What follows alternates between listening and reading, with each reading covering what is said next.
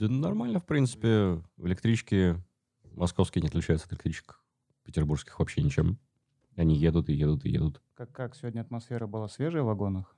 На- нормальная. Нашел одного бомжа и нашел следы второго бомжа, в принципе. Привет, друзья! Сегодня очередной выпуск подкаста «Плотный Бонвивана» и с вами, как всегда, Олег Вознесенский, Александр Леонтьев и сегодня уже почти что постоянный гость Андрей Распопов. И с подачи Олега мы сегодня обсуждаем книгу э, Кима Стэнли Робертсона, которая называется «Министерство будущего», и, в принципе, тематику экокатастроф. Концентрация природных газов вызвала парниковый эффект, и стремительное потепление привело к тому, что наступил ледниковый период, продлившийся два столетия. أنا لا أفهم Я запутался. Я думал, вы говорите о глобальном потеплении, а не о ледниковом периоде. Да, это парадокс. Глобальное потепление может привести к похолоданию. Я поясню. Северное полушарие связано своим умеренным климатом Гольфстрим. Океан осуществляет перенос тепла от экватора к северу. Но из-за глобального потепления в Арктике тают ледники, что влияет на течение. В конце концов, его просто не станет. Вот уж тогда прощай теплый. Простите, э, когда, по-вашему, это может случиться, профессор? Уточните. Не знаю, возможно, через сто лет, может, через тысячу. Я знаю одно. Если мы не начнем срочно принимать меры, то наши дети и внуки будут расплачиваться. Климат – вещь хрупкая. Мы так быстро сжигаем нефтепродукты и загрязняем среду, что ледники скоро исчезнут. Начать, наверное, можно немножко издалека. Недавно вышла на русском языке такая тоненькая очень книжка Адама Робертса. а, называется «Вот и все». Издательство «Индивидуум», если это кому-то интересно. Она- Если что, маленький дисклеймер, что вчера мы прочитали каждый максимум по 15 страниц от этой книжки. Нет, ты немножко не прав. Ты вчера-то лег спать, а я вот, видишь, вот прочитал. Всю? Закладочки-то это в самом конце А, стоят, Две да. трети. Там в этой книге структура такая, то что это, по сути, сборник эссе, Вот, э, и, ну, там есть три основных главы, помимо всяких там вступлений русских переводчиков, вступлений русских там фанатов, туды-сюды, 50 И они разделены на виды пиздеца. Ну, то есть, короче, экологический конец света, и конец света религиозный, и конец света, когда прилетают инопланетяне или падает метеорит или еще что-нибудь такое. Вот. Это в плане с разбором литературы по этой тематике или А. он просто дает водный? Не, я, я, я понимаю, что я уже заказал на зоне эту книжку, я просто спрашиваю, ну, чтобы для слушателей. А, нет, я немножко слукавил, там глав 6, но, в принципе, они все равно объединены как бы в три. То есть, вот я сейчас перечислю. По, по значит, глава 1 «Спасаясь от гнева Господня, судный день в мировых религиях». Глава 2 «Полчаса нежити, зомби-апокалипсис». Глава 3 «Выносить своих мертвецов разрушительная чума». Ну, то есть, понятно, да, что это примерно там в одну степень. Четвертая глава «Эпоха машин. Неуправляемые технологии». Глава 5 «Теплая смерть и вечное возвращение. Конец вселенной». И глава 6 это «Климатический Армагеддон». Вот, я прочитал из этого, вот, естественно, Армагеддон, первую главу введения, вот это длинное, и немножко про всякие неправильные технологии. Ну, на что хватило ночи. Вот. а, интересная подача, ну, в принципе, Адам Робертс, э, ну, мне был известен как автор «Стеклянного Джека», который я в свое время прочитал, Мгм. который вызвал неоднозначные суждения среди моих друзей Мгм. потому что там ну, и- ну, достаточно, скажем, грязно все как-то. Ну, короче, ладно, не будем об этом. Кому интересно, пусть почитает отзывы там на том же Фантлабе. Вот, а в целом Адам Робертс известен как преподаватель э, литературы, достаточно крутой, э, как называется там, критик, э, публицист и историк научной фантастики. На русском даже есть очень э, мало, ну, как очень, короче, малотиражное издание Адама Робертса называется «История научной фантастики», такой том солидный. Ну, он прям э, сильно академичный, поэтому тут как бы любитель. Вот. Ну, в целом человек э, не безинтересен с точки зрения фантастики. Вот. И начинается у него статья про климатические неприятности э, с фильма «Послезавтра». Ну, вы, наверное, его смотрели, да, там. Замерзает все это секунду, короче, такой фронт замерзания летит, и вот это все там, Да. все погибают, там ужас. В общем, стандартная магаданская погода. Мне до сих пор кажется, что это один из немногих меняемых фильмов катастроф, которые выпускали. Да, это правда. Ну, не будем говорить, что он такой достаточно сказочный в плане э, как это, реалистичности, но посыл он дает достаточно верный. А, и, в принципе, вот что у Адама Робертса в книге, что в «Министерстве будущего» есть вкрапление реальных а, каких-то структур государственных, которые пытаются а, предотвратить, э, собственно, климатический конец света. В основном это организация МГИК под эгидой ООН. Это межправительственная группа экспертов по изменению климата, которая была в 1988 году основана – и там сменилось три руководителя, ну, вернее, сейчас третий. Причем первый был мете э, метеоролог шведский, а второй был индус. И что, собственно, ну, похоже о том, то, что пишет э, Робертсон. Ой, фу, Робертсон. Ну да, собственно, я... Да, да Робертсон. Я запутался немножко. А, вот. А, и что там интересно, то, что а, последний из докладов, который был в 2018 году, в 2018, а, документ который был после доклада, называется «Специальный доклад о глобальном потеплении на полтора градуса Цельсия». В нем сформировано предупреждение, что если в ближайшие два десятилетия мы не сможем значительно сократить выбросы углерода, чтобы к 2100 году ограничить глобальный рост температуры в полтора, в полутора градуса выше до индустриального уровня, то на планете, на планете начнется периоды невиданной жаркой погоды, что приведет, как мы понимаем, к мало, печальным последствиям. Печальным последствиям, да принципе, вот печальные последствия являются зачином книги Министерства будущего, потому что, как мы все прекрасно понимаем, в нашем мире пока петух в жопу не клюнет, никто чесаться не будет. Да даже если и клюнет. Ну, причем, действительно, он клевал как раз-таки в книге упомянуто, что в Чикаго в свое время он клюнул, но это сочли э, небывалым выбросом, который не повторится больше никогда. Да. Ну и перед тем, как мы приступим уже тоже к Ниде, можем рассказать об авторе. У него еще имеется несколько похожих произведений схожей тематике. То есть он любит представлять конец человечества просто в разных условиях. В будущем, в настоящем, ну, наиболее близкой, скажем так, к нашей сейчас сойде этого то же самое Министерство будущего и совсем уж отдаленные какие-либо вещи, как, допустим, его трилогия про Марс.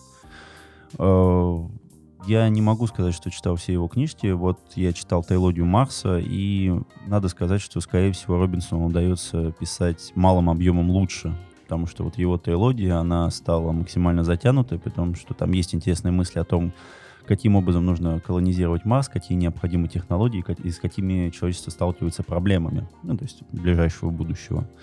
Это немного похоже на Семьевия Стивенсона, но там плюс-минус. А вот Министерство будущего, она подходит по, даже к проблеме не с э, точки зрения технологий, хотя там этот вопрос тоже освещается, а именно к отношению человека, общества, государств и, в частности, какие проблемы социальные ведут к тому, что необходимо объединяться перед лицом угрозы, которую тебе не видно. Что для многих является... То есть, если эта угроза не видно, значит, ее не существует. Поэтому Сегодня мы будем рассказывать... Ну, и поэтому мы будем еще дополнительно акцентировать внимание на том, что Робинсон, он сделал зарисовку, в которой человечество оказалось все-таки благоразумным, и в котором там оно со скрипом, но оно начинает двигаться.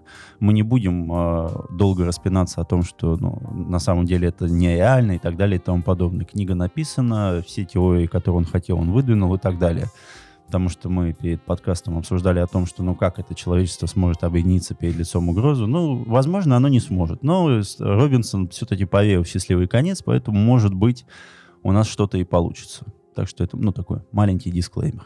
Ты просто половину моих мыслей по поводу книги выкинул. Ну, ну, мы это... Нет, мы это можем обсудить, но тут надо понимать, что как бы это уже вопрос все-таки не к автору. То есть он просто создал свою точку mm-hmm. зрения, все, это как фэнтези, можно так это назвать. То есть он, но и при том, что не сказать, что это очень оптимистичный был подход в книжке, то есть он достаточно много ну, красок все-таки тоже позгустил, но это самое оптимистичное, что может с нами случиться. То есть, да, да потому что, ну, как вот показал в прошлом году ковид, э, замечательно объединение человечества случиться не может. И поэтому, то есть, если у нас была такая типа демо-версия того, что будет такая огромная угроза перед всем человечеством, что сделать человечество правильно? Все начнут хуесосить друг друга. Все нормально. Ну, как бы. И это происходит до сих пор. Вот. Когда А, Робертсон, короче, учился в Калифорнийском университете в Сан-Диего. Ему, ну, один из его преподавателей был литературный критик, неомарксист Фредерик Джемисон, который обратил внимание на творчество Филиппа Дика. Вот, а вообще, как бы мировоззрение, ну, насколько я могу судить по ну, не- небольшому гуглежу и там чтению некоторых э, работ Робин, Робинсона. Р- р. Олег, это прям твой писатель, а не мой. А, Он, конечно, на стыке какой-то социальной политики, я не знаю, то есть он а, действительно не технарь, хотя он использует какие-то, ну, видимо, прочитанные, записанные наработки в книгах. Ему именно интересно разбирать процесс каких-то социальных э, реструктуризаций, брожений, там, наложенные на политические механизмы. Вот. То, что меня восхитило в книге, ну, как, э, восхитило, наверное, слишком сильно сказано, а, заинтересовало это то, как он описывает э, все механизмы работы как и всемирных банков, так и блокчейнов, так и вот э, разных других инструментов, э, инс- да, разных инструментов. Сегодня с русским языком у меня некоторые затруднения. Вот. э, Короче, именно вот эти части его книги, они, наверное, наиболее интересны. Вот, поэтому, если вы хотите прочитать увлекательнейшую книгу про то, как э, все погибнут и в истерике бьются, эта книга не для вас. Тут э, достаточно рациональный, холодный подход и такое легкое описание ситуации, на мой взгляд. То есть тут нет прям жести какой-то. Ну, Ну, если не брать с самого начала, да, да. кроме вступления. все достаточно прозаично, и видна очень большая любовь к Швейцарии писателя. Но это, наверное, сказывается, что он там пару лет, по-моему, жил. А, и, ну, он оттуда уехал, конечно же, но, видно, память... Видимо, хорошие были года у него там, что он так до сих пор любит все это дело. А, И, конечно же, проблема мигрантов. Ну, то есть он попытался как-то комплексно все вот э, сложить в кучу и немножко разгрести по отдельным кучкам, которые можно будет более э, просто решить. Ну, кстати, я могу сразу небольшое замечание высказать, пот- по- потому что складывается, ну, на мой взгляд, складывается впечатление, что в, ж- в книге нет жести, но на самом-то деле там наступает, ну, вот перед, перед несколькими революциями, которые произошли в странах э, по ходу сюжета, там э, китайская революция миллионов или ми- миллиардов, американская не- недоделанная революция, ну и так далее. Перед ними а, мир находится в состоянии, где примерно 70-80% безработицы и адский голод. И это единственная вещь, которая способствует тому, что подобная революция вообще возможна, потому что, а, ну, по Марксу еще не голодающий человек, он, скорее всего, не выйдет. Почему пролетариат выходил? Потому что рабочие в конце 19 века голодали. А они э, жили, жили ниже, чем, собственно, они могли прокормить свои семьи. И по фактике, да, э, по по факту в книге жесть происходит. Но о, автор пишет об этом так, что За ты этого не кадром. замечаешь. Да, ну, то ты есть, да, спокойно упускаешь это из внимания. То есть Робинс, он э, сделал отлично, то есть он нарисовал фон, который тебя не отвлекает. Но при этом, если ты читаешь внимательно, ты понимаешь, что начальная вот эта ударная волна, которая пошла с Индии, она запустила процесс, который катализировал весь мир. Почему? Потому что Индия выступила на Ассамблее ООН, а, все, конечно, потевали, помолчали, но ничего не сделали, поэтому Индия решила самостоятельно решать эту проблему. Она э, произвела технологический скачок вследствие того, что им необходимо было создать свою собственную систему. На них начали смотреть, поэтому началось активное ведение дел Министерства будущего, которое э, начало делать реформы, плюс еще тайны вот это Министерство будущего, ну и как бы вот это дети Кали, англомерат. И постепенно мир входит в эту вот бучу, он по- постепенно, как и в мировой войне, он втягивается весь, потому что нельзя быть изолированным от этого. И то есть на фоне вот этого там конфликта в министерстве разворачивается, в общем-то, огромная проблема перенаселения, как сказал Андрей, э, голодания, каких-то катаклизмов. Поэтому мы не отменяем того, что появились мно- многочисленные террористические атаки, которые, ну, там они описываются в нескольких, по сути, предложениях, хотя на самом деле там перестали летать самолеты, не могут никуда плыть э, ни- никакие э, эти, то большой, ну, большие грузы. Ник- Никуда они не могут деться. Почему? Потому что они работают на топливе, и они топят. И, э, их террористы топят. Вследствие этого мир полностью перекроился там за какие-то там сколько? 400 страниц в книжке. Просто э, на это не акцентируется внимание, потому что Робинсон рассказывает историю, которая ему интереснее, а в плане отношений между людьми и попытка наладить связь между различными сторонниками огромного конфликта. И поэтому он пытается, ну, то есть он пытается показать то, что государство это хорошо, законы это хорошо, но, к сожалению, когда плохо в твоей стране, на все остальное становится наплевать. Да, этот тезис, э, что Швейцария будет хорошо, Швейцария будет в безопасности такая, когда она обеспечит безопасность во всем мире, он, во-первых, проходит э, ну, насквозь через книгу, как, собственно, и то, что он является сторонником э, монетарной теории Кейнса, которая как раз-таки в абсолюте, и о чем он тоже пишет на страницах, это одна из важных частей, на самом деле, книги, это главы, где он не использует вообще никаких действующих лиц, а просто берет и вываливает на тебя теорию, хотя часто весьма скомканно. Вот, он является сторонником монетарной теории Кейнса, которая в абсолюте э, приводит к тому, что рынок контролируется государством. Ну, это в абсолюте, ну, да. который практически никто не признает. Ну, поэтому и... он еще протягивает нитки от 19 века, рассказывает про теорию о том, как начали, нач... ну, капитал начал с государством сначала пытался бороться, а потом они сошлись в экстазе, и поэтому у нас как бы деньги и государство идут друг, друг э, к другу, и поэтому введение новой валюты, которая не зависит, не, ну, то есть не от государства, напрягает все банки. Хотя, в общем-то, они являются держателями именно денег. Но при этом он много раз говорил, что удивительно, что именно ну, банкиры, главы всемирных банков являются решающей фигурой на, ну, за жизнь Земли. Но он все-таки это делает сложнее, потому что он понимает, что это все огромнейшая система, в которой очень много ниточек, и если ты потянешь там одного какого-то там влиятельного банкира, то за этим потянется и государство, и банки, и системы, и центральный фонд, и какие-то компании, за которые они стоят. Это, понятно, это огромная сложная система, но он решил не усложнять это. То есть он, если бы он захотел, я думаю, усложнить, у него нет проблем с объемом, он много написал. Он же решил сделать именно вот такие наброски, что круто. Поэтому как бы мы ему за это благодарны. То есть если ты человек не глупый, то ты понимаешь, ты считываешь его вот эти отсылки и просто дополнительно ты сам себе глубины накидываешь. Просто за счет того, что он это тебе обрисовывает, но он не делает тебе красок. То есть там это понятно. Ну, вот это, кстати, мне и понравилось, то, что для меня эта книга была интересна, потому что, ну, я многого этого не знал.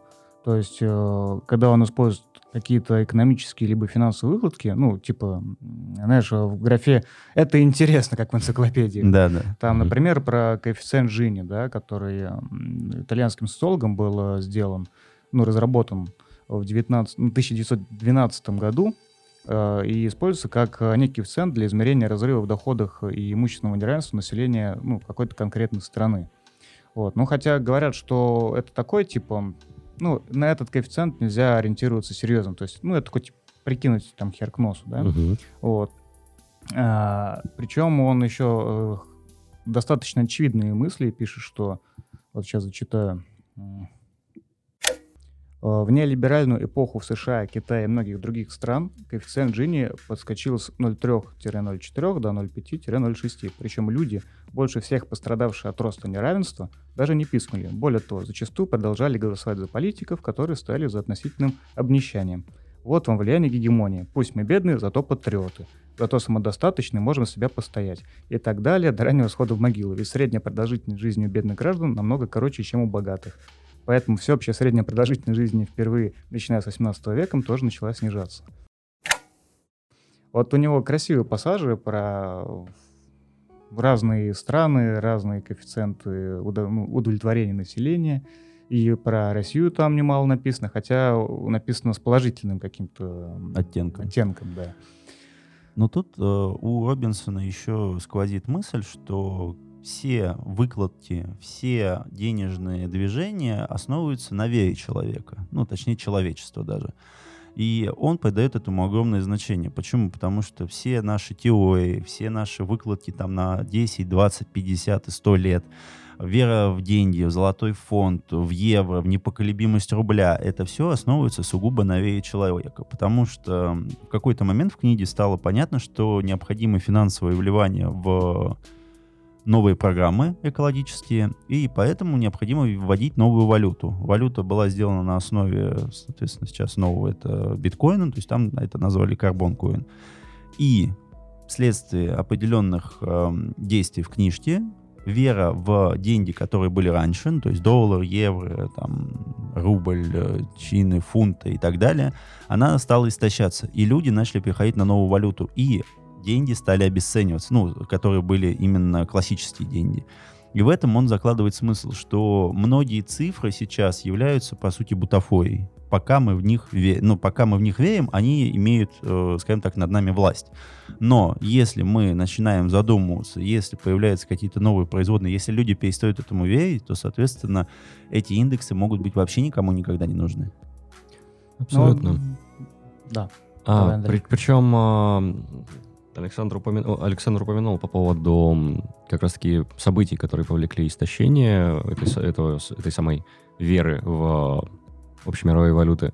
А, так вот этот момент, э, он, он для меня является таким пока- э, очень показательным в плане того, как он пишет книгу, потому что есть э, некоторые а, абстрактные положения, которые он вот, например, да, что у нас, если, например, а, будет забастовка тех, кто обладает э, студенческими долгами в Америке, если они действительно выйдут на полную забастовку и продержатся необходимое время, то э, банковская система Америки может обвалиться, поскольку, соответственно, у- огромная часть э, денег, э, именно ликвидных денег, которые крутятся в этой банковской системе, она состоит из этих самых студенческих долгов и их выплат. Но при этом он э, допускает как раз-таки что-то, что весьма маловероятно в нашем мире, это то, что, в принципе, такая забастовка начнется. Вот, и э, ты постоянно скачешь между э, тем, что тебя немного коре... ну, меня, во всяком случае, немного корежит э, от э, невозможных предположений, которые он делает, ну, в конце концов, фантаст, футурист, э, ему, ему это позволительно. Вот, до того, что он из этих нереальных положений э, пытается вывести что-то действительно более-менее работающее. Ну, то есть такой диванный, короче, теоретик. Ну, не то, что диван, крайне оптимистичный теоретик, на мой ну взгляд. да. Я то же самое вчера Олегу говорил, что как бы вроде тезисы достаточно верные, но чтобы они заработали, нужно просто невероятное совпадение кучи факторов. Тут, да, но тут как бы есть э, такой, ну не то чтобы намек, то есть начало книжки говорит о том, что фантаст отдает себе отчет, то, что, ну, все последующее, то, что он напишет, это, ну, скорее просто такой взгляд оптимиста. Почему? Потому что вот там первые там несколько глав, они прям мощно заряжены на полный атас. То есть вот сцены в Индии, когда Фрэнк пытается помочь местным жителям, и когда им некуда деться от жары, он это настолько классно прописал, ну, то, что, ну, хотя на самом деле, то есть там не произошло, там чудовища не спустились на нас, там не было землетрясения, ничего, просто повысилась температура, повысилась влажность, и люди не могут никоим образом выдержать такого. И потом там первые несколько глав о том, как Индия пытается разобраться с этим. Там прям а, отлично описаны пессимистические подходы. Потом он уже начинает идти, но все оптимистичные настрои ему нужны только для того, чтобы двинуть сюжет туда, куда он хочет, и начать рассказывать те истории и прорыв вот этой четвертой стены, то, как он хочет с тобой именно поговорить о том, как это может работать, почему это может сработать и так далее. Вполне возможно, что его особо не интересовал там хэппи там еще что-то. Он просто хотел об этом поговорить. Он это сделал. Все, вопросов к этому нет. То есть, если вы хотите какого-то пессимизма, пожалуйста, вы можете там выбрать очень много всего-всего-всего. А так, это именно классный разговор с тобой, то есть он тебе объясняет даже не то, что там, типа, мальчик, у нас там есть там супер-мега плейбой, он говорит, что вот так можно делать, вот так это работает, вот так это работает. Если мы вот сюда вот что-то вот встроим, то оно нам может начать ломаться. Все, с, этим так. Но при этом, то есть там есть и некоторые прикольные технологические части, как, допустим, а, попытка восстановить ледники. Мне она прям ж- шикарно понравилась. О- о- Остановить. Не восстановить, а остановить. Ну, а остановить, а потом, когда они поняли, И что это другое, да. работает, пытаться восстановить. А, Потому что и там это показано. Ну, и при этом о, вследствие малого объема книги мы не совсем понимаем масштабы, которые происходят. То есть то, что происходит в э, романе з- э, за лет 10, для нас проходит страниц 15. Ну, там, да, он на этом прям Это не прям рва- конкретизирует. Да, там то есть это рвано, но то есть если, да, то есть если ты простраиваешь цепочку, то ты понимаешь, что там, ну, там, обычно там как, в первой главе они пытаются сделать что-то с ледником, у них не получается, они такие печальные. Потом, хоп, там, типа, прошло 7 лет исследований. Ну, типа, Да. вначале мы смотрим за главным персонажем, которая молодая женщина, Да, а в конце да. она такая А потом, пенсионка, причем даже не в конце, нет, причем не в конце, хоп, следующая глава, хоп, прошло три года исследований. Ну, обычно, Ну там, да. да, для многих людей, которые знают, что такое исследование, такие, бля. А так ты, ну, тебе не дали именно вот этого ма- объема и масштаба, но просто тебе рассказали, что это так работает. Ну да, иногда это немножко коробит, потому что в одной главе там какое типа нагнетание пиздеца, что там каждая секунда просто на счету, потом типа, ну прошло три года. Мгм. Ну, Ну, нет, ну да, пиздец все это такой же, но мы научились, допустим, поливать его так, и поэтому он классно описал, что происходит именно с техникой на холоде. Ну, не детально, понятное дело, не детально, но это прям круто о том, как нужно подавать воду на литник. Если вас это интересует, то Робинсон может вам ответить на этот интересный вопрос.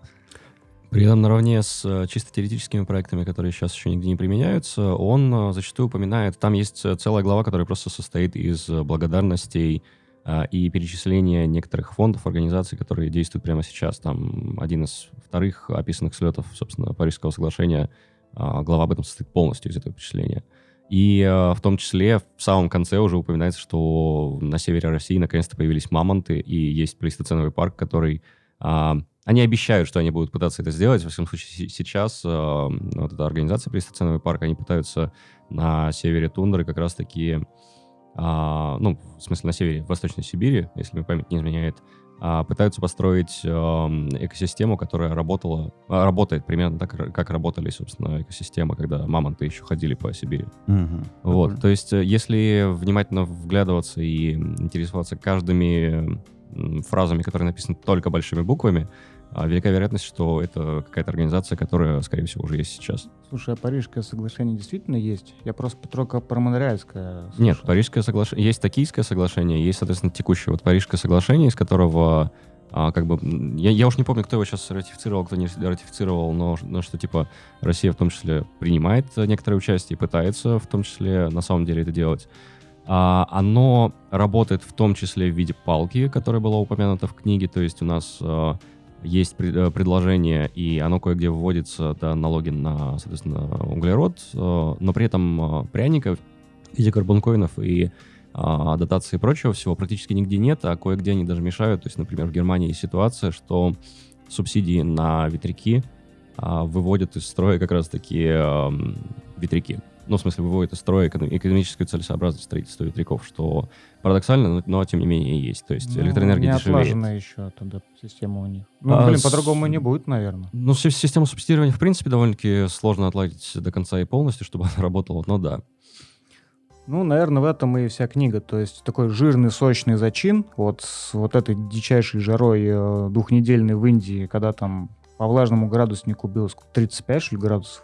35-36, А, да, что по- фатально. Поправь меня, если я не так говорю, но влажный градусник это типа когда настолько большая влажность, там, я уж не помню цифру, но когда человеческий пот уже не работает как Да. отведение тепла Мгм. от организма, и организм тупо перегревается с как Ну, бы потому что у конечным него нет, исходом. у него потому что нет Фатально. механизма охлаждения, и вследствие этого, то есть у него он, он даже расширяя поры, ему ничего не помогает, и поэтому он начинает закипать внутри себя. То есть там за две недели погибли просто миллионы, по-моему, не знаю, Да, но миллиарды да, и людей. поэтому- 40 миллионов. Да, и 40 поэтому миллионов. это было еще забавнее, что там где-то в следующей главе, когда выступает э, глава, ну, то есть э, советник Индии, и все такие, ну, это же Индия, это страна третьего мира. И вообще это был не туристический район. Ну, типа, ну, бывает.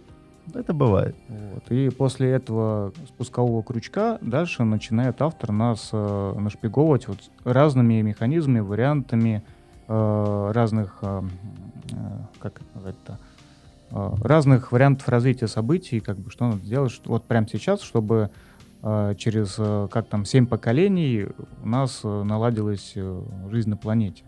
Вот, и если книгу сейчас прям с- саму обсуждать, наверное, нет смысла, ее надо читать, мы можем просто пробежаться по тем интересным моментам, ну, которые она описывает. Ну, как, например, а, тоже вполне себе реалистичное и существующее общество 2000 ватт. Мгм. А, Я пока не прочитал книгу, о нем не знал. Вот. Но идея как бы интересная. То есть сама по себе она большого профита не даст, ну, равно как вот этот ежегодный день Земли, который, ну, ну, наверное, какая-то польза в нем есть, да, но в таком виде она слишком мизерна. Тут скорее вреда больше после перезапуска подстанции там. Вот. А общество 2000 ватт — это общество людей, которые ну, определили по расчетам, что для человека, э, чтобы сохранять экологию, ну, не затрагивать ее, не приносить негативные эффекты, достаточно использовать э, двух, 2000 ватт в год, да, Олег? Да. Вот. Ну, то есть там в Википедии, по-моему, написано 2 киловатт часа в час, что-то такое. Мне сложно, на самом деле, сейчас провести точную параллель, э, вот, сколько это будет, ну, в слонах, грубо говоря. А, но, что интересно, на Хабре 22 апреля вышла статья, как раз как посчитается углеродный след. То есть еще, ну, другая mm-hmm. важная часть книги — это борьба за углеродный след и какие варианты его уменьшения. Ну, как раз оттуда и перетекает это общество 2000 ватт, то, что он снижает э, количество углерода там в воздухе, как это правильно назвать-то, ну, в атмосфере Земли. СО2, да. А, ну, оно все между собой, естественно, бьется. Вот. Как, ну, насколько верный этот калькулятор, я не знаю. Вы можете зайти, почитать статью и воспользоваться софтом, который там представлен. Я ссылку там кину. А, но в целом очень, ну, тенденция хорошая но она разбивается, к сожалению, вот в моем случае, нашу текущую реальность, потому что, ну, где-то, наверное, с год тому назад меня внезапно что-то в голову ударило, не знаю, я начал э, очень как это, внимательно относиться к тому же выбросу мусора. Ну, там, я не мог 7 семных блоков вынести на помойку, потому что там тяжелый металл, я считал, что это ну, просто жутко неправильно. В итоге я их э, бесплатно отдал какому-то радиолюбителю, который из них там что-то воял также и с батарейками, с лампами, и с раздельным сбором мусора. Но с раздельным, когда я попытался это сделать, я видел, как он складывается все в одну коробку. Ну, наверное, можно и правильно собрать, отвезти куда-то, куда это надо, где реально сортируют. И мне даже кто-то рассказывал, что на том заводе, где действительно идет сортировка и ну, правильная, правильно построенная работа, то когда туда привозят мешки, и где вот мешок с одними банками кто-то кинул, грубо говоря, подгузник, угу. то это почти бракует весь мешок, потому что там никто не занимается ручной сортировкой каждого элемента на этих заводах. И это, ну, по сути... Это зависит от завода, на самом деле, но те, которые есть в России, да, они поступают именно так, а, потому что строить э, завод, который позволяет автоматически э, распределять мусор, это крайне дорого. Ну, в общем, да, там все с этим непросто. А в России пока что, ну, людей много, социально ответственных становится все больше и больше, я их э, все чаще встречаю, но трудно сказать, какая эффективность всего этого. Вот. А э, возвращаясь к тому отчету МГИКа, э, там вот сказано то, что за столетие повышения температуры поверхности Земли там на столько-то градусов, по данным НАСА, э, это не просто повышение температуры, это не просто вы там летом, да, жарче стало. Это же сильно влияет на, в принципе, всю структуру работы атмосферы, все эти тепломассоперенос и как бы и влияние на океаны, на моря. Короче, дополнительно к этому превышение за этот же срок природных катастроф повысился в 4 раза. То есть до 800 событий в год примерно. А туда входят и смерчи, торнадо, и землетрясения, и вот наводнения, которые в этом году было немало и в России. И сколько, ну вот, мне, слава богу, посчастливилось избежать таких вещей всяких, но Знаю людей, которые реально пострадали от наводнений, у которых дом снесло там. Ну, короче, приятного мало, когда с этим сталкиваешься сам. Угу. И, наверное, они гораздо чувствительнее относятся ко всем этим э, климатическим штучкам. Вот. Э, книга как раз дает э, пищу для размышлений в эту сторону. Помимо разных экономических вещей, типа вот, то, что Андрей рассказывал, то, что про индекс Джинни, то, что Олег рассказывал, там еще очень классно плетена линия именно работы финансовых систем, ну, начиная, в принципе, от э, истории, как Олег говорил, и работы э, государственных банков, э, и заканчивая принципом работы блокчейна, как э, он, ну, благодаря этой технологии отслеживаются любые э, валютные как бы, манипуляции, валютно-денежные, и тем самым это влияет на все вот эти офшорные зоны, закрытые теневые зоны, и выводит из игры всех вот э, как это, людей с слишком незаслуженно высоким достатком. Вот. Это, в свою очередь, тянет какие-то другие эффекты. Ну и получается эффект домино, который э, суммарно при одновременном действии нескольких факторов дает положительный результат. Вот. Естественно, у него это слишком оптимистично написано, как мы и говорили, но есть, конечно, над чем поразмыслить. А, я хотел, ну, ты, ты, ты, ты рассказал про, скажем так, свои индивидуальные э, попытки. А, в последнее время очень часто обсуждается, и, в принципе, логично, что обсуждается, и в том числе эта книга, э, эта проблема тоже и в книге упоминается, что несмотря на индивидуальные попытки каждого, как, как как-то уменьшать углеродный след и прочее, и прочее, а, топ-3, а, скажем так, производителя СО2 это индустрии, причем индустрии, которые заключаются либо в национальных корпорациях, либо в, собственно, межнациональных корпорациях, Там это еще как-то вторичный, да, называется эффект. Ну, то есть первичный, который сам человек, э, там, типа, жжет уголь, да, там, на машине едет. А тут, Мгм. получается, чтобы сделать для машины бензин, должен поработать завод, и вот. В том числе, ну и Вторичные миссии. то ли на втором месте, то ли на третьем месте у нас э, находится, соответственно, индустрия э, говядины. На самом деле не говядины, а в принципе э, индустрия производства мяса. Вот, и говядина там занимает одно из первых мест, потому что метан тоже является парниковым газом. А, топ-1, само собой, энергетика, плюс э, авиаперелеты и прочее, и прочее, и прочее. И на самом деле индивидуальные попытки каждого человека что-то сделать на фоне того, что, собственно, компании продолжают, собственно, наваливать, наваливать и наваливать, в теории не приводят ни э, к чему значительному. А, Вот, в теории. Но при этом каждый раз мы можем наблюдать, я, не знаю, каждый год там по- по- по- после того же самого э, слета а, при- по Парижскому соглашению, после КОПа т- того же, который в этом году проходил, а, 26-го уже, КОП, КОП-26, который у нас был, о, господи, не 26-го, КОП, КОП-26 просто. Вот, мы можем наблюдать, что в сети появляется социальная реклама, допустим, какого-нибудь BMW, которая рассказывает о том, что у них вот новенький там i7, он бу- будет если это BMW, я уж не помню, или Audi. Не суть важно. В общем, э, какого-нибудь автомобилестроителя, который говорит, что i7 у них будет на новеньких литиевых батареях, и все заебись, и прочее, и прочее. Но а, по факту на его производство уходит э, колоссальное количество, э, опять же, ресурсов, которые могли на него не уходить. Ну и так далее, и так далее, и так далее. То есть э, проблема гораздо более э, глубже внутри этой системы заложена, чем э, может решить каждый конкретный человек, даже если это 6 миллиардов человек. Ну, то есть и к тому можно сказать о том, что проблема не решится одиночными какими-то вот явлениями, то, что там один человек или два или три человека будут это делать в районе. Это все равно поможет. Кому? Ну, блин.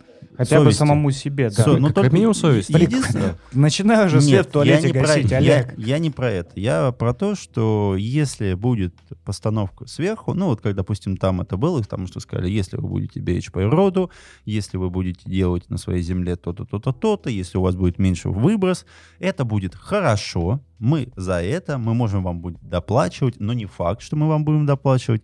И вообще, мы сейчас все переходим на здоровый образ жизни, эко- экологический. Тогда да, тогда вот эти единичные люди превращаются в коммуны, которые, соответственно, уже организовываются, и уже начинают нормально работать.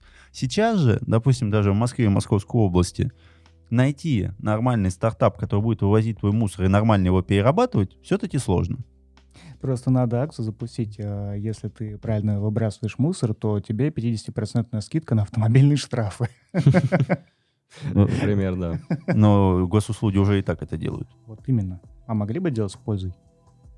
А, плюс, э, на самом-то деле, э, то, то, то ли у Кейнса, то ли у его, собственно, оппонента основного Хайека была фраза э, по поводу того, что в долгосрочной перспективе мы все давным-давно уже мертвы. А, и это, скажем так, мо- может развязать руки любителям как раз-таки судного дня и прочего всего. Раз уж у нас, да, кризис, раз уж у нас, собственно, все катится далеко-далеко, то да, давайте, собственно, жить по полной. А люди, которые поступают как раз-таки так, что пытаются относиться к э, окружающей среде и к с- своим собственным жизням а, как-то бо- более обдуманно, они как раз-таки, да, действительно чешут свою совесть, что ни в коем случае неплохо. Я сам, в конце концов, занимаюсь тем же самым, и, не знаю, мне в кайф. А, Вот, и не э, используют как раз-таки эту максиму по поводу того, что вот-вот-вот все. Раз уж все, так надо, надо отрываться. Ну, видишь, тут как тоже э, в книге об этом написано частично, что нужно... Ну, в книге говорится, что надо создать новую религию. То есть насчет религии я не знаю, но какую-то мотивационную идеологию надо, которая как раз вот э, теория вот этих семи поколений. Потому Мгм. что Министерство будущего — это такая организация, которая, по сути, представляет э, права, в том числе юридические, тем э, людям, которые еще не родились. То есть в настоящее время оно должно как-то отбивать и выигрывать суды э, для людей будущего, чтобы они- им было где жить и жить нормально. А, вот это интересная теория. Я, честно говоря, не знаю, как это может э, нормально работать в нашем мире, но идея красивая. А, вообще, на самом деле, э, могу порекомендовать э, замечательный подкаст. Я не знаю, до сих пор они выпускают его или нет. Я почему посмеялся еще, как только узнал имя э, главной героини, собственно. А, ну и кто, кто она, в принципе. А, это ирландка а, по имени Мэри. А, соответственно, подкаст называется Mothers of Invention. Он посвящен, в первую очередь, не, не столько, не только а, климатическим э, изменениям, но и так называемому climate justice, которая а, в том числе является сквозной темой книги. Сейчас объясню почему. Так вот, Мэри Робинсон, она была президентом Ирландии И сейчас входит в Совет Старейшин организация, которая лоббирует как раз-таки интересы, в том числе будущих поколений и, и э, проблемами климата. Что как бы с ирландской мэрией э, Понятно, что явно оттуда подрезал. Да, да, да. Вот, так вот, в чем же э, соль climate э, э, justice, соответственно, и equity в, в отношении, собственно, глобального потепления? А, автор, опять же, об этом упоминает, что у нас есть э, развитые нации экономические, у нас есть развивающиеся нации экономические, но при этом Парижское соглашение изначально э, должно было требовать от них э, одинаковых усилий. А, при этом, если мы сокращаем а, потребление ископаемых, ископаемого топлива в развивающихся странах, они не могут нормально развиваться экономически, то есть им для этого нужны субсидии. Соответственно, либо они получают поблажки со стороны как раз-таки соглашения и а, сокращают потребление не настолько сильно, как те же самые Индия, допустим, да, Китай до недавнего времени, африканские страны и так далее. Либо они получают субсидии. Uh, на данный момент как бы это все, опять же, висит в воздухе, обговаривается и прочее, и прочее, но по факту мы, мы uh, в этом плане так ни, ни, ни, ни к чему и не пришли. И получается, что у нас экономически есть э, у развитого мира некоторый запас, благодаря которому они способны сократить uh, это потребление ископаемого топлива, но не делают этого до сих пор. А у развивающихся стран такого запаса нет, и у них попросту при, ну, при подобных усилиях резко упадет уровень жизни чего, опять же, никто не хочет делать. И в итоге такая вот патовая ситуация, которая приводит к тому, что если мы пытаемся добиваться да, какого-то климатического равенства, у нас получается херня. И когда мы получаем, пытаемся достичь климатического равенства возможностей, да, за, за что отвечает как раз слово, слово equity, не equality, а именно equity, вот, у нас получается не меньшая херня, потому что ни в том, ни в другом случае никто на встречу друг другу не идет. Вот. А, сам по себе подкаст крайне рекомендую, потому что он а, а, разбирает в том числе эти вопросы в плане каких-то индивиду, индиви, индивидуальных и интересных историй. Плюс, э, так как сам, сама Мэри часто посещает как раз-таки и КОП тот же самый, и а, другие замечательные слеты людей, которые обсуждают, что же делать, как же делать и прочее, и прочее, но при этом не обладают исполнительной властью.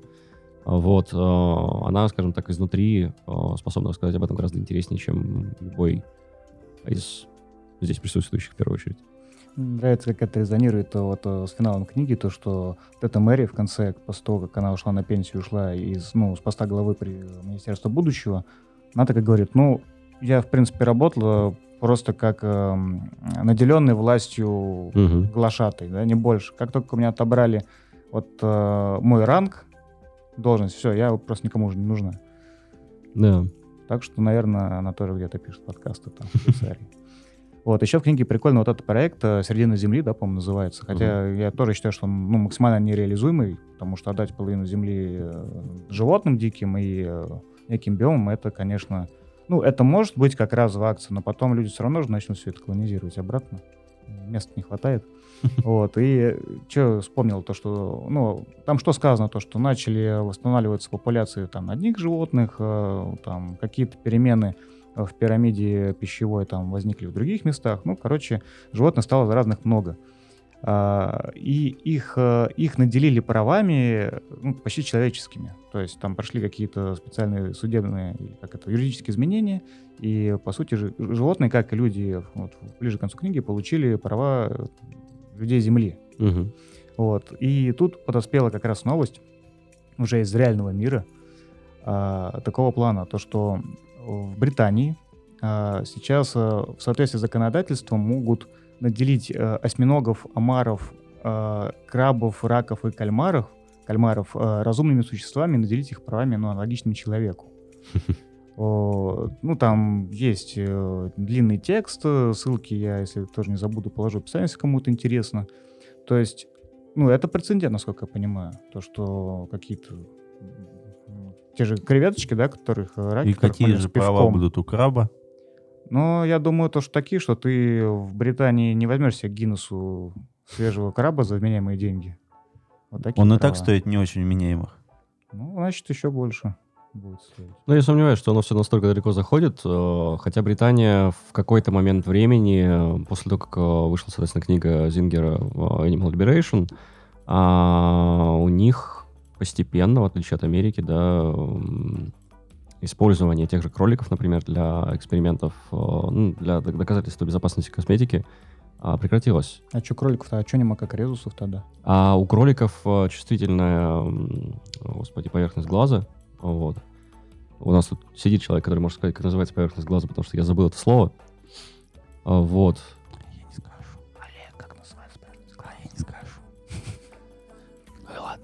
Так. Ну вот, а, и, соответственно, их использовали э, для того, чтобы э, подтверждать, что косметика действительно безопасна, допустим, для нанесения на, на лицо. А, По деформации, собственно, по тому, насколько этот глаз стекал вниз после там, су- су- суток, проведенных с нанесенной Да. косметикой, да. Да, есть, со- со- собственно, то, то ли коэффициент, то ли... Ну, Индекс не- некоторые... Да, вот, вот. Вот, может же, когда захочет. Нагуглил просто, наверное. Мгм. Без рук. Без рук.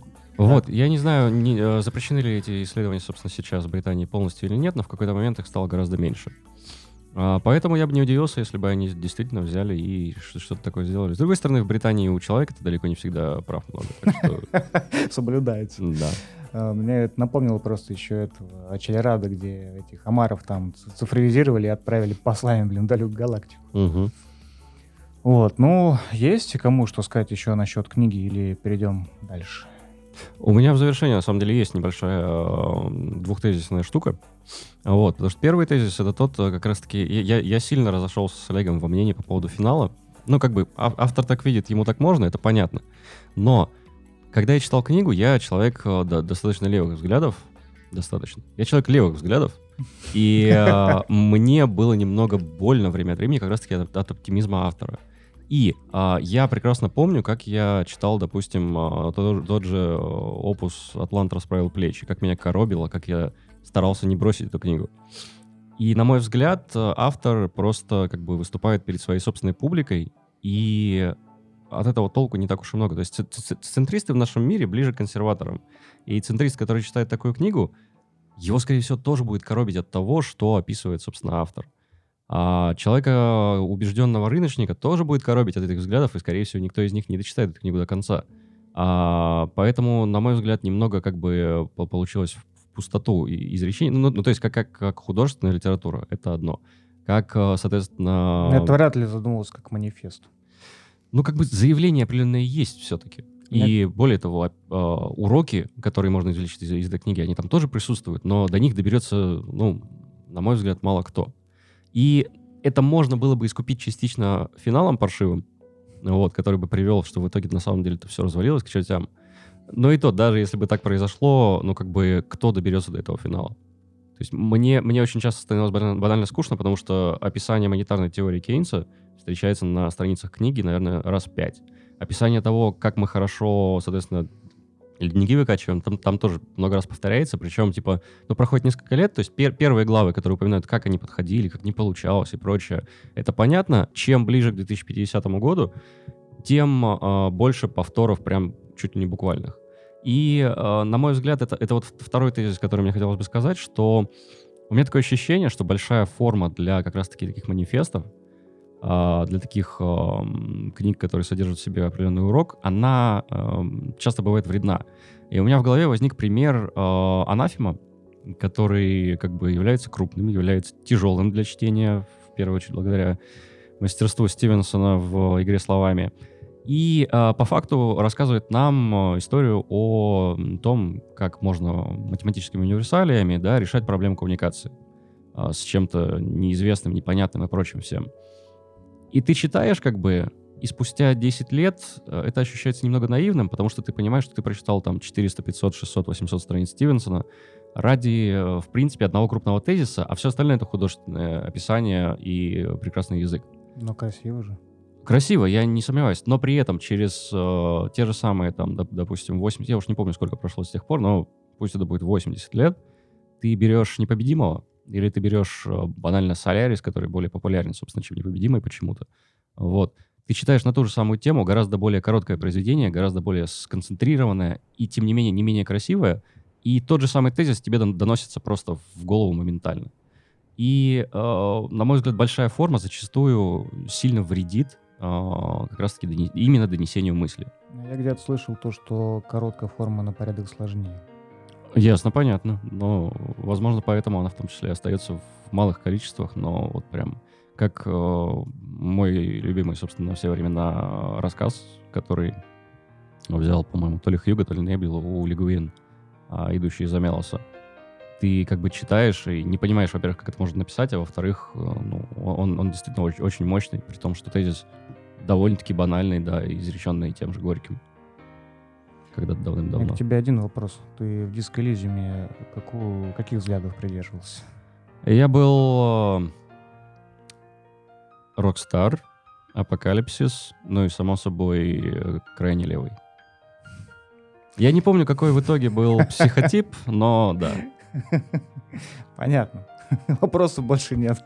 Если честно, если честно, я, я не знаю, будет ли это спойлером или нет, можно это отметить как спойлер, в конце концов, в монтаже и, и прочее, и прочее. Но а, я отчасти понимал, что, что и как произошло в голове у как раз-таки эм, убийцы. Ну, Вот. там, в принципе, это достаточно прямо говорится. Ну что ж, я считаю, что книга достойна прочтения. Пусть и не строго обязательно, но она хорошая. Как и все книги. Нет, не все. Ну, кроме Атланта. Ок.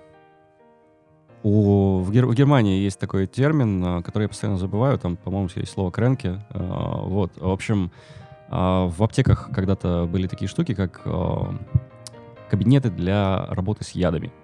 В общем, куда обычным посетителям вход, вход был запрещен, и где особо аккуратно, собственно, смешивались лекарства, которые потом отдавались. Вот, кабинет, который закрывался на ключ.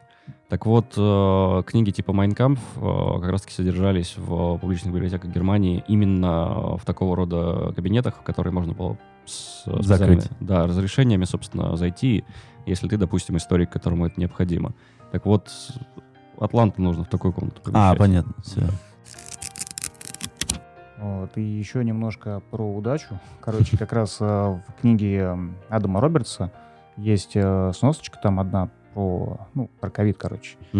Э, Прикольная. Значит, организаторы Уимблдонского теннисного турнира на протяжении 17 лет платили за страховку на случай отмены мер- мероприятий из-за пандемии. И в итоге оказались одними из немногих, кто получил выплату, а в их случае это оказалось примерно 141 миллион долларов, когда COVID-19 отправил мир в локдаун.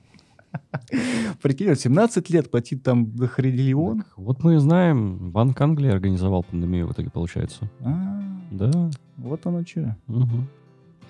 дело раскрыто. Короче, в нулевые в оборот вошло слово, как думмонгер. Думмонгер. Человек, предвкушающий праздник общей беды или там нагнетатель. Как Ну да, как бы, ну, Дум, Дум, предвоз- Монгер это скорее тот, кто наслаждается этим делом. Ну, в общем, э, это к тому, что был временной период, когда книги, в принципе, об апокалипсисе, о конце света, они стали прям, прям массово литься. То есть, ну, они всегда были, естественно. А, но в какой-то момент их прям пика достигла. А, Я думаю, примерно в тот момент, «Государство страха» когда вышло, не помнишь? 88-й? Не, не- не знаю, я не помню. Отлично. Короче, мне кажется, то, что это была что-то типа заказухи, ну, потому что это роман Майкла Крайтона, а этот человек писать умеет. И, ну, если кто-то не знает, тоже «Паркерского периода» — это его экранизация. «Сфера» фильм — это тоже экранизация его романа. Просто самолет э, неплохая книга была. Ну, у него достаточно много классных э, книг. Рой, например, про Мгм. эти... Ну, кстати, похоже чем-то на «Непобедимого». То есть там тоже Рой нанороботов, которые там Мгм. уничтожал. А, Вот, и, в принципе, мне Майкл Крайтон очень нравится, и когда Олег, как обычно, там за пару дней проглотил Министерство будущего, а я еще не начинал его даже читать, он сказал, ну, что еще-то взять? Ну, я быстренько погуглил, смотрю, вроде от государства страха похоже. Ну, автор как бы проверенный, мной, по крайней мере. Хотя эту книгу я не читал. Мгм.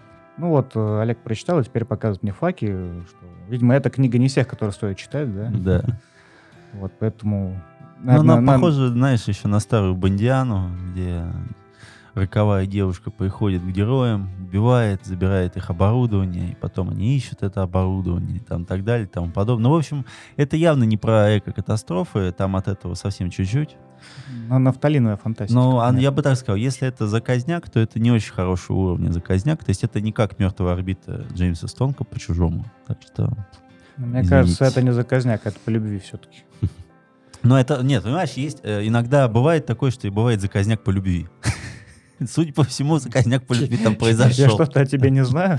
Да. Ты, ты точно выращиваешь? Ну, а то что, у них-то у нас не может быть такого? Ладно. Э, На самом деле лучше просто в следующий раз меня спрашивай по, по поводу таких вещей. Каких именно? Ну, в смысле, что еще почитать, когда ты про- про- проглотил книгу за два этих э, дня? А, понятно. Просто я упоминал как раз-таки перед записью, что у меня некоторые ассоциации проскочили между министерством и книгой «Особое мясо», которую я читал. А, Ее написала латиноамериканская, по-моему, писательница а, Агустина Бастерика, а, где мясо, скажем так, стало непригодным, мясо животных стало непригодным в пищу, и люди потихоньку начали есть людей.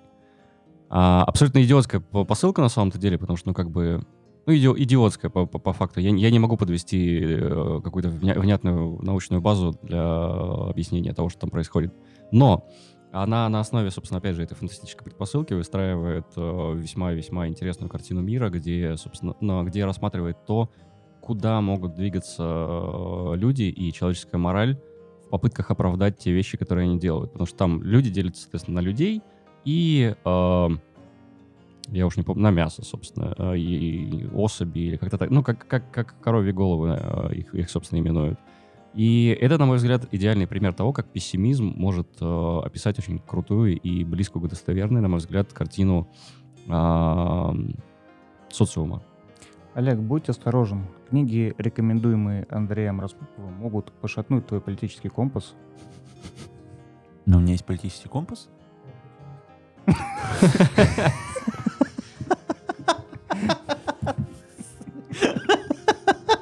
Ладно.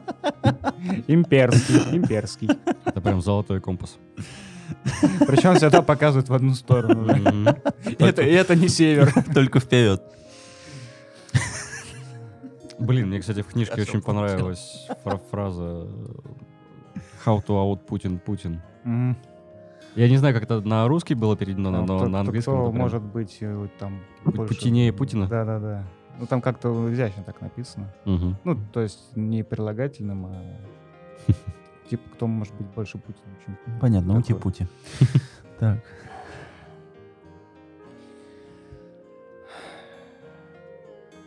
Ну, кстати, книгам про всякие э, экокатастрофы и прочее можно еще отнести книгу Нила Стивенсона «Зодиак», но, правда, я не рассказывал пару выпусков назад, поэтому повторяться не буду. Вот. Но если кто-то хочет читать про э, искусственно выведенные бактерии, которые уничтожают моря, то welcome. Вот. А так, недавно вышло, вышел еще достаточно приятный фильм под названием «Финч». Который идеально влё- в- так, лег. Срезонировал с прочитанной книгой. Да. Э, Это как раз тот момент, когда концовка э, книги Министерства будущего немного изменилась, она стала более пессимистичной, и все-таки озоновый слой сказал всем до свидания.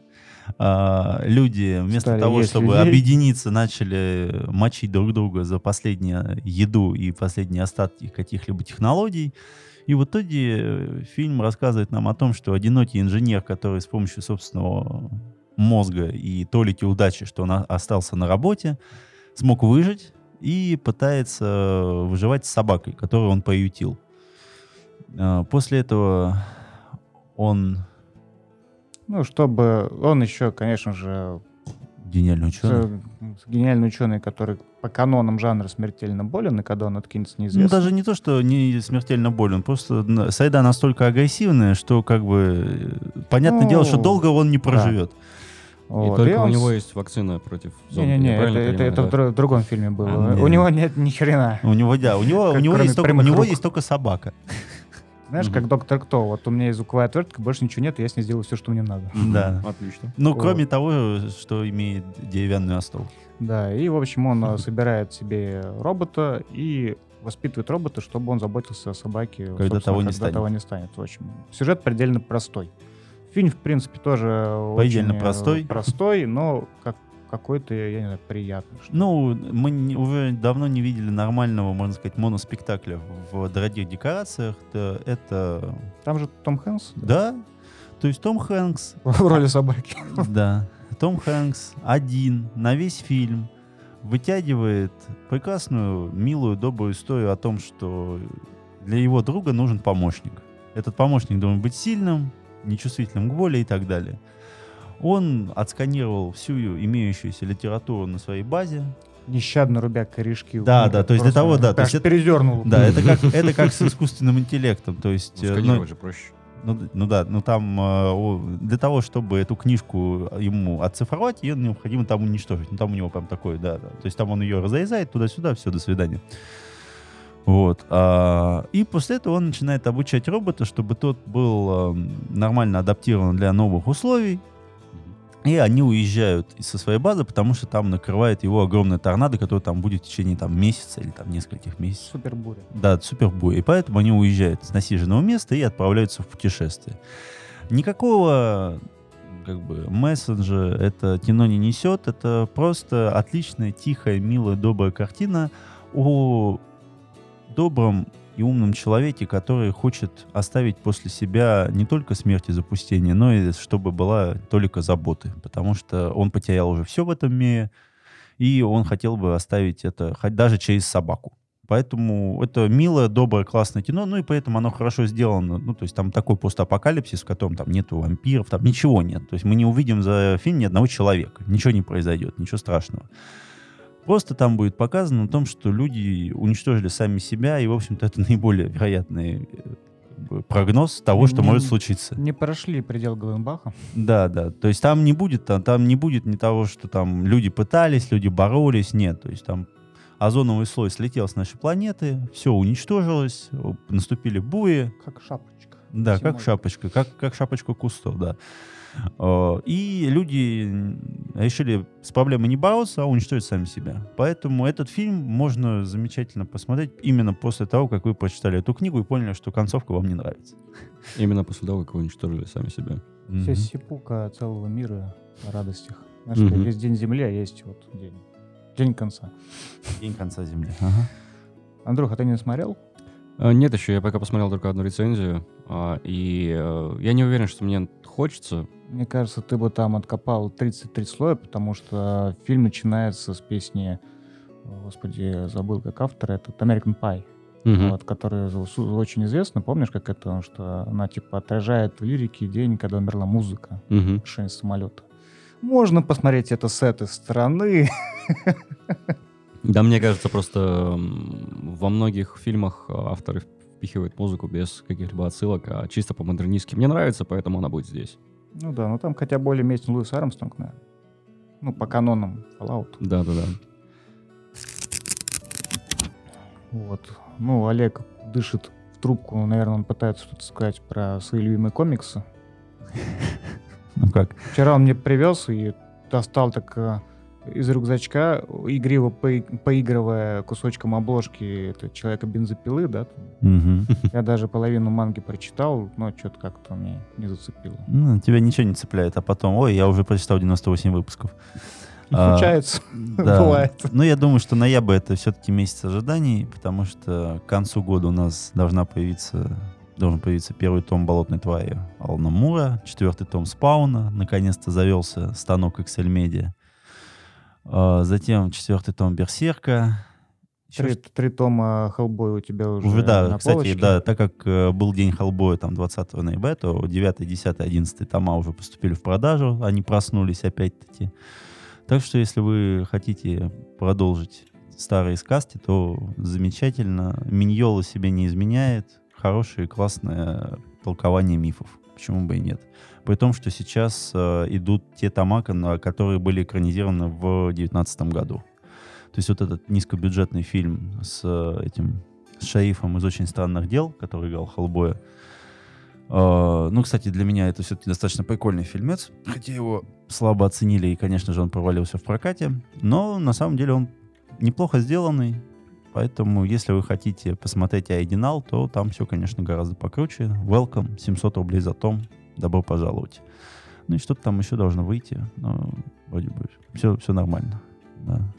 Третий Ну, том Трансмета вышел, он такой же хороший, там все в порядке. Еще из рубрики новостей, которые мы скажем, но вы их не хотели бы слышать, это то, то что Фанзон анонсировал выход на русском языке нового, вернее, дебютного романа Алана Мура. Мгм. Олег уже корчит гримасу, он его точно не будет читать. По- по- После, после той большой книги «Иерусалим». Вот. А еще э, интересное событие, что один из э, краудфандинговых проектов выкупил с аукциона альбом э, с концептами Дюны, Дюны Александра Ходоровского. Один из. Один из, да, я не знаю, сколько их всего, но они сказали, что вроде как оц- оцифруют и выложат якобы в свободный доступ. Это слабо верится, конечно, но вдруг они такие идеалисты.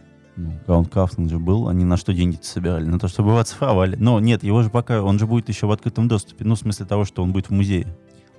Да, что? А еще ж новости по поводу экранизации появились. Как, чего именно? Инкала, А, А. Инкао, то, что там этот будет снимать Тайка Вайтити. конечно. Ну, как бы это палка с двух концов. Я не знаю. А палка ли это? Но Собственно. мы же не знаем, кто будет делать в этом фильме визуал. Мне кажется, что для Инкала визуал это чуть ли не 90% того, что там происходит. Длительность экранизации 6 часов. Из них 5 мы смотрим на красивую пирамиду в желтом спектре, да? Ну, посмотрим. Нет, ну, на самом деле, ну... Если это будет так, это будет нормально. Да, слушай. Дословные, дословные Ну, слушай, у Инкала достаточно жестко в плане эпика. Я не знаю, то есть какой там должен быть сюжет. Ну, то есть именно как это должно быть адаптировано на экраны. И надо понимать, что для такого бюджета, скорее всего, понадобится урезать множество сцен, потому что это должен быть 12+, чтобы это все могли посмотреть. А еще, возможно, и Метаборона полностью выкинуть. Ну, там один, а- один сюжетный кусочек же Ну, был там же в конце уже Метаборон, который у нас заключительный, который да, да. и- идет Это- дальше. Как это называется в сериалах и фильмах, где один актер... Кру- Кроссоверы, да. Ну, поэтому Инкал же был раньше. Да, да, да. вот. ну, как раз-таки концепция слегка, ну, не то, что выросла целиком, но, тем не менее, была опробована в Да. Да. А Если Ну- очень захотеть, можно туда одновременно четвертую силу этого Хименеза включить. Сигу, четвертую Сигу Ну, Хименеза. слушай, это же не помешало создать э, эту мультивселенную Чужого и Бегущую по лезвию. Мгм. Обалденно. Где же? Фи- Филипп Дик переворачивается, как турбина в гробу. Ну ничего, ничего. Слушай, у чужого, чужому и так тяжело, так что нормально. Чужой, чужому, чужой, чужой. Да. Все, это вроде бы все, что мы хотели рассказать. Да, Если- друзья, берегите природу. Меня, Вашу. меня берегите тоже. И вот Андрея берегите. берегите. Парниковые газы в себе храните. Не, лучше не храните, иначе хуже будет, но... Ну нет. куда-то не в природу. Как в этом а, короткометражка «Шестизарядник». А, Там этот ирландский актер снимается еще, блин. Который сдача на дно в брюге. Как его? Колин Фаррелл. Нет, толстый. А, господи. Он, Почти. он же еще и сценарист, и режиссер. Я, Вот я- я он, постоянно забываю, да. как его зовут. И я забываю. Я Алстера Гаюма играл- он играл Да, в Гарри да. Поттере. Короче, все поняли, о ком и, короче, вот короткометражка длительностью там около 10 минут, наверное, называется «Шестизарядник». Э, Там э, парень рассказывает историю, как корову прокололи, из нее начал идти газ. Так. Вот. Ну и в итоге что-то он то ли поджег, то ли еще что-то. Он говорит, и пламя внезапно всосалось, потом взрыв, и корову взорвало. Самый лучший день моей жизни. Блин. Мне теперь захотелось это попробовать. На корове? Ну, конечно. Ну, а у, тебя, у тебя бы на дельфине получилось. Я- У я думаю, вряд- достаточно газа было. Вряд ли из них выходит метан в той же концентрации, что и из коровы.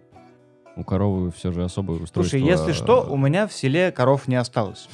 Извини. Так я как бы не практикую жестокость по отношению к животным, которые мне ничего плохого не сделали. Пока Поэтому что- надо найти пока корову, которая меня ударит.